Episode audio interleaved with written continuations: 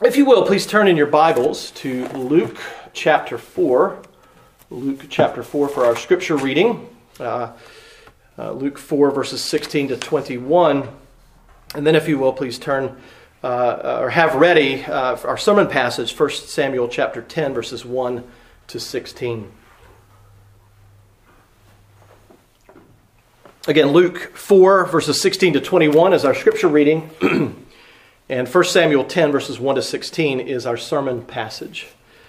Brothers and sisters, as the Word of God is about to be read to you, as you are about to read along with it, I, I want to remind you, as always, that this is the Word of the Lord, that this is the Lord speaking to you. And so we call upon you to give your full attention to God's holy, infallible, inerrant, and inspired Word. Luke chapter 4, verses 16 to 21. And he came to Nazareth where he had been brought up, and as was his custom, he went to the synagogue on the Sabbath day, and he stood up to read. And the scroll of the prophet Isaiah was given to him. He unrolled the scroll and found the place where it was written, The Spirit of the Lord is upon me, because he has anointed me to proclaim good news to the poor. He has sent me to proclaim liberty to the captives and recovering of sight to the blind to set at liberty those who are oppressed, to proclaim the year of the Lord's favor. And he rolled up the scroll and gave it back to the attendant and sat down. And the eyes of all in the synagogue were fixed on him. And he began to say to them, Today this scripture has been fulfilled in your hearing. Now, turning, if you will, to 1 Samuel chapter 10, beginning at verse, verse 1 and reading through verse 16. Then Samuel took a flask of oil and poured it on his head and kissed him and said, Has not the Lord anointed you to be prince over his people Israel? And you shall reign over the people of the Lord, and you shall save them from the hand of their surrounding enemies. And this shall be the sign to you that the Lord has anointed you to be prince over his heritage. When you depart from me today, you will meet two men by Rachel's tomb in the territory of Benjamin at Zelzah. And they will say to you, The donkeys that you went to seek are found. And now your father has ceased to care about the donkeys and is anxious about you, saying, What shall I do about my son? Then you shall go on from there farther and come to the oak of Tabor. Three men going up to God at Bethel will meet you there, one carrying three young goats, another carrying three loaves of bread, another, and another carrying a skin of wine. And they will greet you and give you two loaves of bread which you shall accept from their hand. After that, you shall come to Gibeath Elohim, where there is a garrison of the Philistines. And there, as soon as you come to the city, you will meet a group of prophets coming down from the high place with harp, tambourine, flute, and lyre before them, prophesying. Then the Spirit of the Lord will rush upon you, and you will prophesy with them and be turned into another man. Now, when these signs meet you, do what your hand finds to do, for God is with you. Then go down before me to Gilgal. And behold, I am coming to you to offer burnt offerings and to sacrifice peace offerings. Seven days you shall wait until I come to you and show you what you shall do. When he turned his back to leave Samuel, God gave him another heart. And all these signs came to pass that day. When they came to Gibeah, behold, a group of prophet, prophets met him, and the Spirit of God rushed upon him, and he prophesied among them. And when all who knew him previously saw how he prophesied with the prophets, the people said to one another, What has come over the son of Kish? Is Saul also among the prophets? And a man of the place answered, And who is their father? Therefore it became a proverb Is Saul also among the prophets? When he had finished prophesying, he came to the high place. Saul's uncle said to him and to his servant, Where did you go? And he said, To seek the donkeys. And when we saw that they were not to be found, we went to Samuel. And Saul's uncle said, Please tell me what Samuel said to you. And Saul said to his uncle, He told us plainly that the donkeys had been found, but about the matter of the kingdom of which Saul had spoken, he did not tell him anything. This ends the reading of God's most holy word. Let's pray. O most gracious God, we thank you for this passage, these passages that we have heard this morning. We pray that your Spirit, the same Spirit who anointed Saul, would also, O Lord, give us wisdom and guidance, that He would help us to understand what we have heard. And so we pray for your Spirit's blessing both upon the reading of the Word, but also upon its preaching. We pray, dear Lord, that you would help the one who preaches by the power of the Spirit to give the sense of what we have read.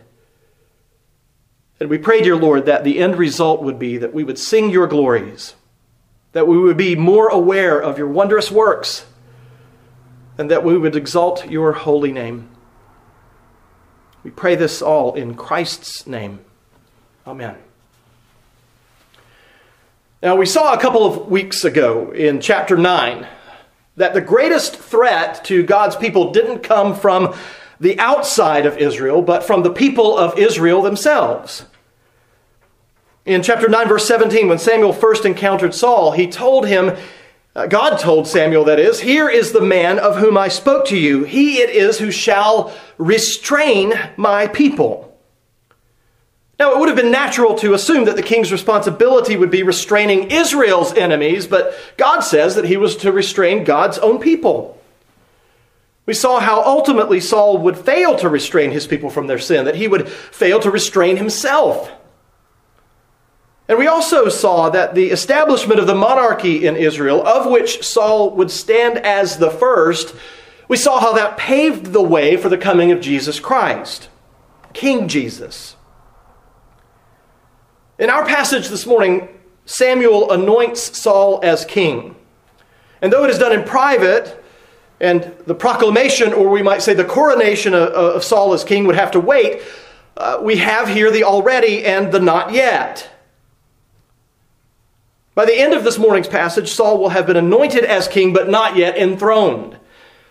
And David too will experience a delay between his anointing as king and his enthronement. A far longer delay than Saul's, to be sure, but a delay nonetheless. But in our passage, Saul's anointing is followed by a period in which several signs serve to point out the authority by which Samuel acts to anoint Saul king. But more, more importantly, the signs point to the fact that God himself has ordained it. As we make our way through the sermon passage this morning, I would ask you to consider this thought. Despite the establishment of earthly authority, God still reigns as king. And he alone saves his people from their enemies.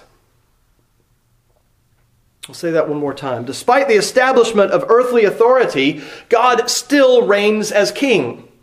And he alone saves his people from their enemies. The sermon is uh, made up of three points. The first point, a series of signs. The second, God is with you. And the third, another heart. Again, a series of signs. That's the first point. God is with you. The second, and another heart is the third. So let's take a look at, begin with a series of signs. In verse 1, Samuel, despite his uh, very clear misgivings about Israel having a king, he goes through with what the Lord has commanded him to do. He takes a flask of oil, he pours it on the head of Saul, and then he kissed him and said, Has not Yahweh anointed you to be prince over his people Israel? And you shall reign over the people of Yahweh. And you will save them from the hand of their surrounding enemies. And this shall be the sign to you that Yahweh has anointed you to be prince over his heritage. Now, Samuel told Saul to have his servant go on ahead of him in, at the end of chapter 9. And now he consecrates Saul to be the ruler of Israel. But notice the word that Saul uses here. Saul doesn't say that he's anointing, Samuel doesn't say that he is anointing Saul as king. Instead, he says that Yahweh has anointed Saul to be prince over his people. This sets the foundation that Saul needs always to keep in his mind. That even though the people of Israel wanted a king, just like all the other nations around them, Saul is not a king of Israel in the way that these other leaders are. He's not the king of Israel the way that the Ammonites had a king By telling Saul that God has anointed him as prince over the people of Israel, Samuel is reminding Saul that he will always be under the authority of the true king of Israel, God himself. And that he, Saul, serves at the pleasure of his king. Now, Samuel uses the term prince two times in verse 1 to drive that point home.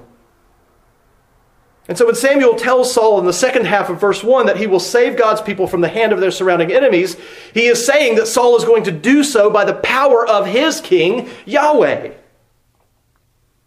Saul or any king of Israel, any of the kings who came about after Saul in Israel and Judah, they are not absolute monarchs. In fact, the hierarchy that's established in this passage is, is Yahweh at the top, and then Samuel, and then Saul. One commentator writes A strict hierarchical classification of characters has arisen, with God at the top. Under him, on a really different echelon, the prophet, and far below the candidate for the throne. Now, most of the kings of Israel will subvert or invert this hierarchy, placing themselves at the top, and they will need to be corrected by God's prophet. And Saul here is no exception. In fact, he sort of sets the pattern. to confirm to Saul the truth of Samuel's words, and more importantly, for Saul to know that it is God himself who has anointed him as prince over his people. The last part of verse 1 says, And this shall be the sign to you that Yahweh has anointed you to be prince over his heritage. And then beginning in verse 2 and stretching on through verse 6, God, through Samuel, will reveal to Saul three events which God has orchestrated as signs to prove that he has been anointed as king by God. The first of the three signs will take place after Saul has departed from Samuel and makes his way back to the home of the land, uh, to the lands of Benjamin, to his home territory. Samuel, Saul at this point, and Samuel meeting with him, they're in the lands of, of Ephraim. And so to walk from there to the lands of, of Benjamin would, would have been a, a walk of several hours. Once he's in his people's territory, at the home of, at the tomb of Rachel, Saul will meet two men who will tell him that the donkeys he was searching for have been found. And now his father no longer worries about those donkeys, but now he's turned his attention and his anxieties about the whereabouts of Saul. Now it's worth noting that God orchestrated this first sign to take place at Rachel's tomb. Modern archaeology doesn't know the exact location of Rachel's tomb, but the significance of the location in this passage lies in the fact that Rachel was the mother of Benjamin. And so it makes sense that her tomb, they would have carried her bones, uh, brought them into Benjamin's territory. But even more significant, Rachel died giving birth to Benjamin, the patriarch of Saul's people. She died. And the first sign that Saul is to receive takes place at her tomb. This serves as at least a slight foreshadowing of what was to come with Saul. And then in verses 3 and 4, Samuel tells Saul that he will depart from Rachel's tomb and come to the oak of Tabor. Three men who are going up to Bethel will meet Saul there, one carrying three young goats and another carrying three loaves of bread, and the third carrying a skin of wine. And these men will greet Saul and give him two loaves of bread, which Saul will accept. And finally, in verses 5 and 6, Saul will go to Gibeath Elohim, the hill of God, where there is a garrison of the Philistines, and he will meet a group of prophets coming down from the high place. And the Spirit of Yahweh is going to rush upon Saul, and he will begin to prophesy with these other prophets and be turned into another man. And skipping down slightly in the passage, verse 9 says that all of these signs came to pass that day. Now, when we think of signs, we think of the miracles that Jesus and the apostles and the prophets of the Old Testament performed. We think of wonders. We think of healing the lame, giving sight to the blind, the deaf, uh, the, I'm sorry, the deaf having their hearing, the dead coming back to life. That's what we think. And, and so we think of these wondrous things that take place. The signs here in our passage, except for the third, are fairly mundane. Saul meets some people. The first group tell him where the donkeys have ended up, that they're okay, the, uh, they're fine. The second group gives him some bread. But the signs serve first and foremost to show Saul that God is in control, that God is king, that God is sovereign even over the most minor affairs of Saul's life. And so the signs point to God as the sovereign ruler over Israel, not Saul. And secondarily, these signs demonstrate to Saul that Samuel is the true prophet of the Lord, that Saul is subordinate to Samuel because Samuel is the mouthpiece of God. He is the speaker of the Word of God. That takes us to the second part of the sermon God is with you. In verse 7, Samuel says to Saul, Now, when these signs meet you, do what your hand finds to do, for God is with you. Verse 7 contains the first command that we have in our passage. And as always, we see in Scripture there is a command and there is the reason why it ought to be obeyed. There is the indicative and the imperative. There's, there's the statement of fact, which is, serves as the reason why we ought to be obedient to God's commands, and there is uh, the command itself. The first command we have here, the, the, the, you shall do this, is followed by the motivation for Saul doing what his hand finds to do. And that motivation is, the indicative is that God is with him. Saul is under God's blessing. Now, this does not mean that Saul can do whatever he wants to do in these three encounters that he's going to have or in things following that. To be fair, it does sound at first like Samuel is giving Saul free rein. It sounds like he's saying, do what, in parenthesis there, ever your hand finds to do. And indeed, Saul seems to take it that way, and it will prove to be his undoing in chapter 13. The command that Samuel gives to Saul doesn't mean that he can do anything he likes. As king, Saul is under God's authority. As, as, Dale Davis says in his commentary, even though God's Spirit is going to give Saul power, he must still exercise that power in obedience to God's word. And we are guilty of the same thing in our day. We hear Paul tell us in Galatians chapter 5 verse 1, "For freedom Christ has set us free. Stand firm therefore and do not submit again to a yoke of slavery." And we think that that means we have license to do whatever we want. Now Paul there absolutely was emphasizing the freedom that we have in Christ. He's emphasizing that, that we have been set free. But just as with Saul, our freedom to do what our hand finds to do is rooted in the fact that God is with us. It's rooted in the fact that Saul and we are not without obligation. We have a duty to be obedient to the God who is with us. This was especially important for the man who would be king. Every deci- decision that he would make from this point on would have consequences not just for himself, but for the nation of Israel. But obedience is equally important for us as well because we are the sons and daughters of the king. It's not just Saul who needs to be obedient, it, despite the freedom that he has, we do too. And this expectation that Saul will be obedient to God's word is demonstrated in verse 8. Then go down before me to Gilgal, and behold, I am coming down to you to offer burnt offerings and to sacrifice peace offerings. Seven days you shall wait until I come to you and show you what you shall do. And in his next breath, after telling Saul to do what his hand finds to do, Samuel clearly shows Saul that he, that Saul is a man under authority, even as the leader of God's people. Samuel tells him, You are to go down to Gilgal. You are to wait seven days until Samuel comes to you. Samuel will show Saul what he is supposed to do. Now, there's definitely a tension in this passage. Do whatever your hand finds to do versus I will show you what to do. But this is a tension that every Christian feels God's sovereignty, God's absolute rule over all things, versus man's responsibility.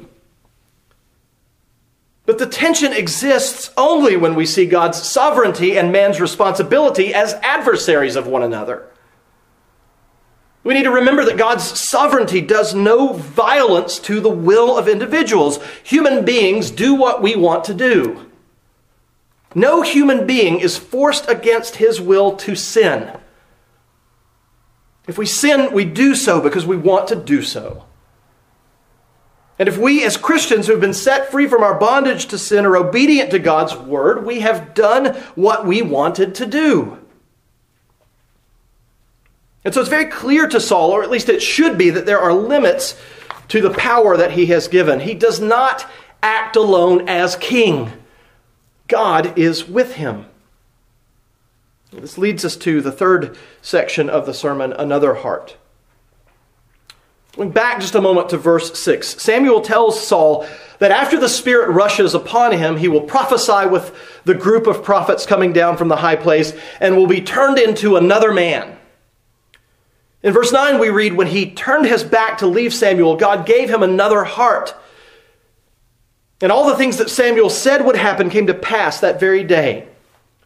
Now, the author of the book of Samuel doesn't go into any detail about the signs Samuel prophesied would happen, except the third, the rushing of, uh, upon Saul of God's Spirit, and his prophesying alongside the other prophets who came down from the high place. He doesn't, uh, the narrator doesn't tell us uh, about the events that took place prior to that. All we're told is that these things came to pass exact, exactly as Samuel said they would. We have to be very careful here of importing a New Testament understanding of the giving of the Holy Spirit into what is being described in these verses. As if conversion is only something that happens to prophets and kings. We ought not to think here necessarily that this is a, a regeneration experience for Saul. If that's the case, then why don't other Old Testament believers experience the same thing? We have to understand here that Saul is being especially equipped as king by being given the Holy Spirit in a measure that enables him to rule over and to defend his people. But he is also given another heart. He's turned into another man. Primarily, I think this means that the farmer, Saul, the son of the farmer, he is changed in such a way as to be the military leader of his people. And all you need to do to see this change in this man, Saul, is to, to look at those military campaigns in chapter 11 to see this change that took place in Saul. But even before that, the change in Saul is so profound that the people who knew him were amazed. Verses 10 to 13, they give the details of the third sign that Samuel prophesied would happen. And when the people see the change in Saul, they said things like, What has come over, over the son of Kish? And is Saul also among the prophets? They couldn't believe their eyes and ears. They, they couldn't understand what is happening. We, we see a reversion later on in chapter 10 to, to the Saul of old. When, when Samuel is, uh, he has this convocation of God's people. We'll get there next week, Lord's willing, Lord willing. But we see Saul uh, hiding uh, under a, a bushel. He doesn't want the attention that is coming to him. This boy who had been on a quest chasing his father's donkeys was now uttering prophecies alongside other prophets.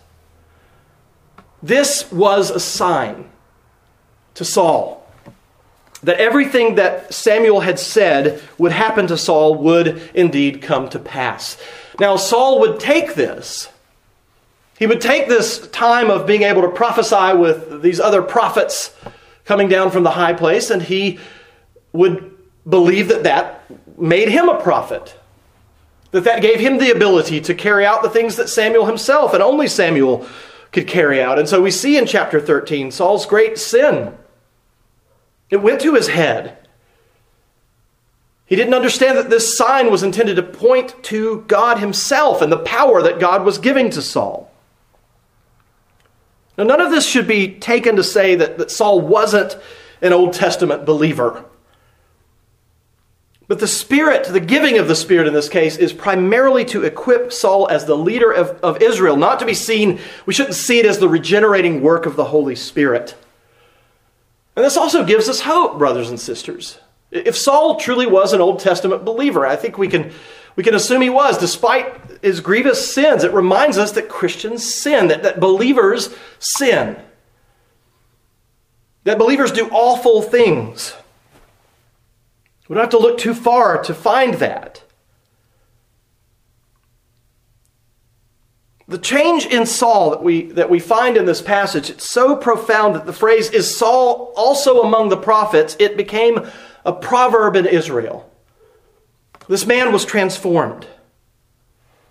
But at this point, all of the events of the day, they had not yet gone to Saul's head. Verses 14 to 16 describe Saul's return to his family, first greeting his uncle.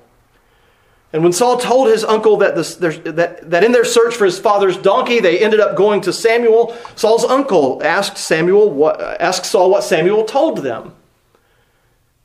And Saul mentioned the part about the donkeys being found, but he didn't say anything to his uncle about the fact that he had been chosen to be the ruler of God's people. At this point, it hadn't gone to his head, it hadn't caused his ego to swell. A few years of military campaigns, however, and it's a different story. A few years of victory. And it's a different matter. Saul is going to suffer not a military defeat just yet, but a moral failure. Saul is going to act according to his own sense of timing rather than waiting on the Lord. And his impetuousness will lead to his downfall as the king of Israel. Brothers and sisters, there's a reason why we are not to put our confidence in princes. We're not to place our trust in our leaders here on earth. They will always fail us, always. Even the ones we love the most. But neither should we place our confidence and our trust in ourselves. We need to remind ourselves that we are far more like Saul than we're oftentimes willing to admit. We've seen before that though Saul failed as Israel's king, he was the first in a long line of kings that would eventually lead to King Jesus, God's true anointed one. And Jesus makes that very clear in that passage from Luke chapter 4. He is the anointed one. He is the Lord's anointed. He's the one prophesied in the book about in the book of Isaiah. But Saul, in all of his imperfections, he also serves as a sign to us. Saul serves to point us to our own inability, to our own failings, to our own uh, uh, sin. All of Israel's king, save one, will fail in ruling and restraining Israel. And you and I, we fail too. We sin every day. We're commanded to be obedient, and yet we are not obedient, not perfectly obedient the way that God's word commands us to be. But here's what we need to keep in mind we don't have an earthly king who rules over us and defends us and restrains us and defends us from those enemies who are around us. We have a heavenly king, King Jesus, who was obedient in every way to the commands of his Father.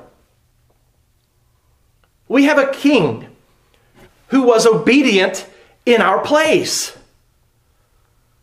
He was obedient for Saul, he was obedient for you and for me.